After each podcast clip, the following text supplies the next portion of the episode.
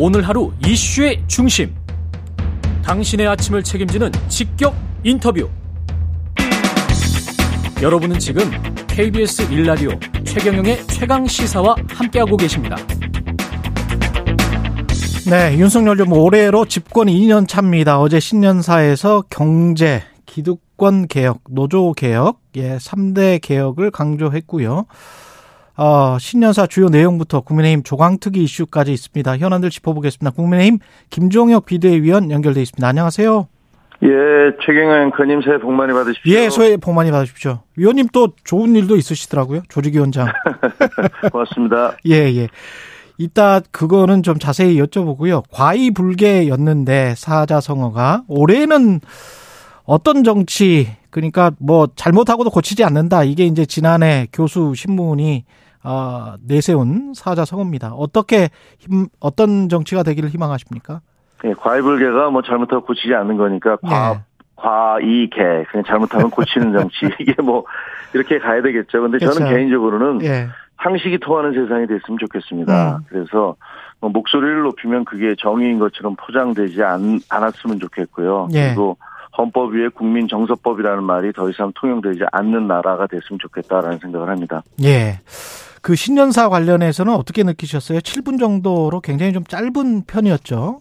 예, 그렇습니다. 그 저는 그 내용 중에서 외교의 중심을 경제에 놓고 예. 수출 전략을 직접 어그 관리하겠다라는 내용들이 좀 와 닿았고요. 그리고 그 지금 이제 노동 구조의 이중성을 얘기하면서 자체 개혁을 하는 기업과 그리고 규정 노조와 타협한 기업은 다르게 대응해야 된다라는 예. 얘기. 그리고 교육 개혁을 통해서 지방 균형 발전을 이루겠다. 뭐세 가지 정도가 저한테는 그좀 그렇죠. 와닿더라고요. 그 노동기족과 타협하는 기업들에게는 불이익을 주겠다라고 하면 어떤 불이익일까요? 아니 그건 뭐 제가 불이익을 주겠다고 구체적으로 얘기하지는 않았으니까 네. 어떤 내용을 어, 계획하시는지 잘 모르지만 전체적인 음. 방향으로서는 지금 보면 우리나라의 전체 어, 노동조합 그, 그 결성 비율이 약 12% 정도 되는 걸로 알고 있습니다. 그렇죠. 전체 노동자들 중에서 12%만의 노조를 아, 그, 그 결성하고 있는데 그 중에서 특히 대기업 공기업 노조들은 음. 대기업들이 중소기업 의 하청 구조로 이렇게 일- 일각에서는 뭐 무슨 불공정 거래를 하고 있다라는 지적을 하고 있듯이 그 대기업이나 공공기업 노조들도 중소기업 노조라든가 무노조들에 대해서 그 자기들의 어떤 그, 그 그분들의 권한을 뺏어감으로써 자기들의 이익을 챙기는 게 아니냐라는 그런 비판을 받아오지 않았습니까? 그게 노동의 이중 구조라고 하는 건데 예. 그런 면에서는 대기업과 혹은 공공기업 그리고 공기업 노조들은 서로 어떻게 이인 삼각처럼 이 공동체라고 얘기할 수 있을지도 모르겠습니다. 그래서 음. 그런 부분들은 개선돼야 됐다라고 주장하는 것 같아요. 그 문호를 개방해야 된다 또는 뭐 비정규직을 그만큼 노동조합의 정규직 노조에 어떻게 편입시켜야 된다 뭐 이런 이야기일까요? 아닌가? 그건 아닌 것 같고요. 어쨌든 예. 예, 예. 이 지금 그 대기업이 중소기업에 대해 되는 아, 하는 불공정 행위가 시정돼야 하듯이 예. 대기업 노조나 공공기업 노조가 다른 그 노조가 결성되지 않거나 음. 혹은 저 중소기업 노조 그런 노동자들에 대해서 그 그분들에 대해 그분들의 희생을 바탕으로 그 대기업 노조들이 그 특혜를 받는 부분을 없애야 된다. 그 대표적인 예가 아마도 그 회계의 투명화라든가 이런 네. 부분이 될 것 같습니다. 남북 관계와 이태원 참사 언급이 안 된 게 조금 아쉽다 또는 왜 그렇지라고 우아하게 생각하시는 분들이 있을 것 같은데 왜 그런 것 같습니까? 글쎄요, 그거는 사실은 뭐 그렇게 따지면은 여러 가지 각자의 입장에 따라서는 왜 이건 언급해 주지 않았을까, 저건 어. 언급해 주지 않았을까 이런 부분들이 많겠죠. 근데 예. 남북 관계는 지금 이게 굉장히 변화하는 상황이잖아요. 북한이 음. 어떻게 대응할지도 잘 모르기 때문에 그런 부분들에 대한 고려, 조금 더 지켜보고 어, 방향을 정해야 된다라는 그런 입장이지 않았을까 싶습니다.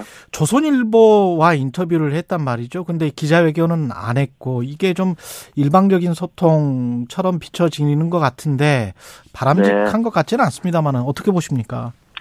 에, 저는 뭐 이렇게 생각합니다. 그 대통령이 음.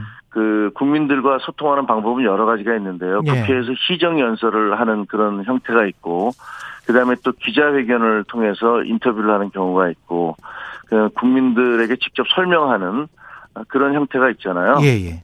그 목표는 그 국정 방향을 국민들에게 전달하는 것이 그게 목적입니다. 그렇죠. 그런데 그 이번에 뭐 앞으로 제가 이러이러한 식으로 국정을 운영하겠습니다라고 국민들에게 밝힌 밝힌 건데 기자들과 기자들이 그 자리에 참석하지 않았기 때문에 그것이 불통이다. 라고 얘기하는 것은 그것은 좀 적절치 않다. 그건 좀 음. 과잉이 아닌가라고 생각을 하고요. 음. 특히 이재명 대표 같은 경우도 어, 취임 100일이 됐는데 그 취임 100일 인터뷰를 하지 않으셨잖아요. 예, 안 했죠. 그리고 예.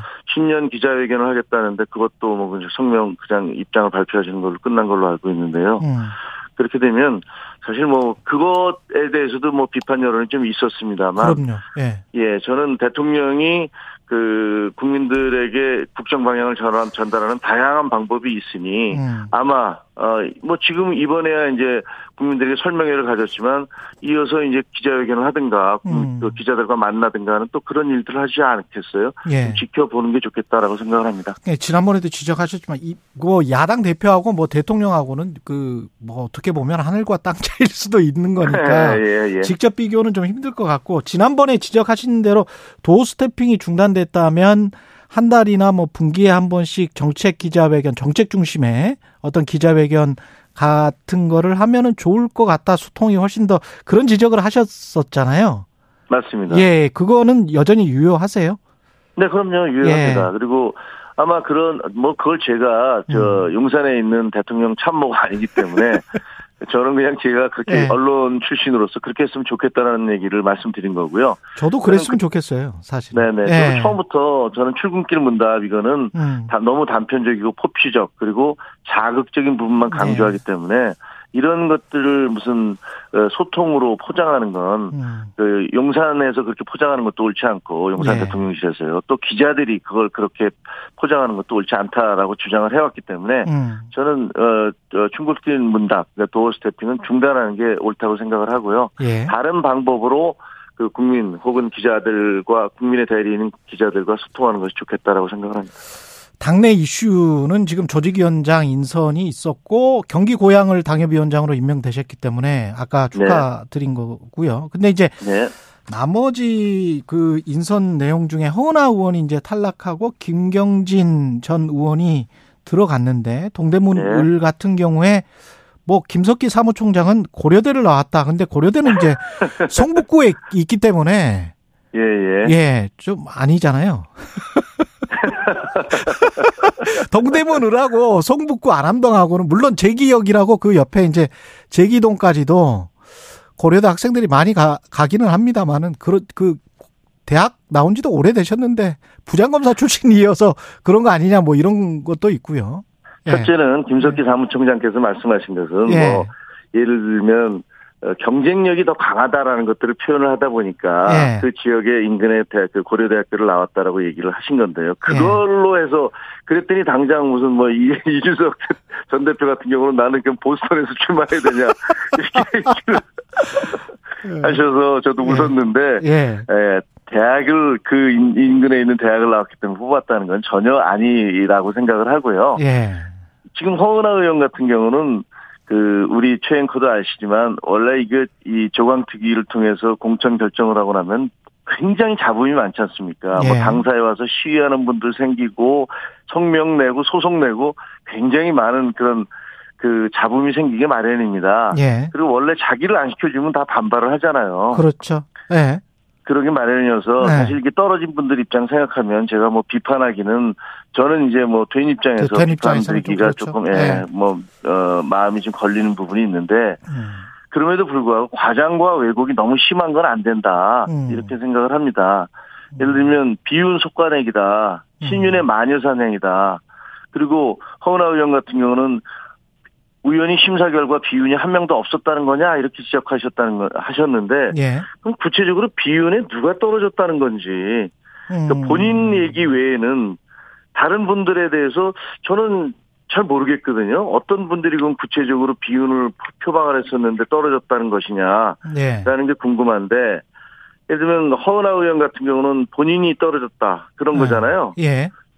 본인이 비, 비윤 비슷한 것 같아요. 왜냐하면 이제 상당히 지금 당내 여러 가지 비대위의 결정이라든가 음. 이런 것들에 대해서 비판적인 입장을 표시를 하고 계시니까 그런데 그 김 예를 들면 그 김경진 의원 같은 경우는 지난 대선 과정에서 다른 당에서 있다 호남 출신이고 다른 당에서 오셨지만 그렇죠. 그 대선 캠프에 있으면서 아주 굉장히 맹렬하게 선거 운동 윤석열 대통령 당선시키기 위해서 노력을 하셨습니다. 그런데 네. 그 이후에 아무런 무슨 뭐 어느 자리에 가지도 못했고 그다음에 이제 야인 비슷하게 사셨잖아요. 6개월 정도. 음. 그런 부분들 그리고 또 하나는 김경진이 의원이 그렇다고 해서 친윤이라고 할 수 있느냐 대선 캠프에서 당선을 위해서 열심히 뛰어든 것은 맞지만 친윤이라고 할 수 없는 분으로 저는 알고 있습니다. 음. 그리고 그렇게 따지자면 허은하 의원 본인도 나도 대선 때 열심히 뛰었다 이렇게 얘기를 하시잖아요. 예. 그러면 허은하 의원은 그 대선 때 열심히 뛰었으니까 그러면 허은하 의원도 친윤이라고 할 수 있나요? 그 한, 그, 한 가지만 더 여쭤볼게요. 지금 1, 2분밖에 안 남아서 그 네. 검사 출신들, 심재돈, 최기식, 최기식가 변호사 같은 경우는 잘 아시겠지만 서울고검 이 공판 부장 했었었잖아요. 네. 그리, 그리고 이게 사면 복권된 지 뭐 이틀 만에 이게 조직위원장에 임명이 됐는데 네. 이거는 좀 이례적인 것 같아요. 아무리 봐도 이게 사면 복권된 지 이틀 만에 조직위원장 임명 검사 출신들이 이렇게 임명되는 게 좀 이상하지 않습니까? 이거는? 네, 이례적인 것 같습니다. 예. 그리고 그건 뭐 근데 조광특위에서 일곱 분이 그 결정을 했는데 예.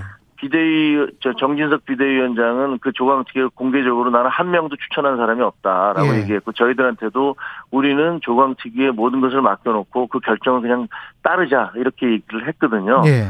그래서 조광특위에서 그 부분 지금 최 앵커께서 지적하신 부분은 이례적이라고 생각하고 최기식 김진모. 예. 예, 뭐 누가 예. 뭐 특정인이 됐든 간에 뭐 이렇게 음. 어, 사면 복권이 된 지 며칠 만에 하는 것은 이례적이다. 예. 그것은 비난, 비판을 받을 수 여지가 있다라고 생각을 하는데, 그건 조광특위에 물어봐야 되겠지만, 아마도 어, 경쟁력을 따지지 않았을까 이렇게 생각이 듭니다. 근데 제가 뭐 그걸 대변하기는 좀, 어, 적절치 않아 보이네요. 예. 1분 정도 남았는데요. 민주당 이재명 대표가 오늘 문재인 전 대통령을 예방할 계획이라고 하는데, 그리고 앞서서는 당내 요직에 이른바 친문 DJ계를 임명을 했다고 해요. 그러면 이거는 어떤 행보로 지금 국민의힘은 해석을 하십니까? 좀 셀프 구명운동 하시는 게 아닌가라고. 셀프 생각합니다. 구명운동이다. 예, 예, 예. 그렇습니다. 뭐, 그 이전에는 이, 이 사태가 벌어지기 전에, 그러니까 검찰에서, 어, 구체적으로 뭐, 그, 소환 통보를 하고, 그 다음에 대장동 수사가 좀 더 구체화되기 전까지는, 어, 상당히 그분들과 거리가 있었잖아요. 예. 그런데 갑작스럽게 이제, 어, 껴안으려고 하는 모습을 보이시는 거는, 음. 그, 그 친명, 친문계의 지지를 받아야 어떻게 보면 방탄국회를 계속 유지할 수 있다는 판단 때문이 아니겠느냐. 예. 어, 그런 생각이 드는데 과연 문재인 전 대통령께서 그거에 대해서 어떻게 반응할지는 저는 잘 모르겠습니다. 알겠습니다. 지금까지 국민의힘 김종혁 비대위원이었습니다. 고맙습니다. 감사합니다.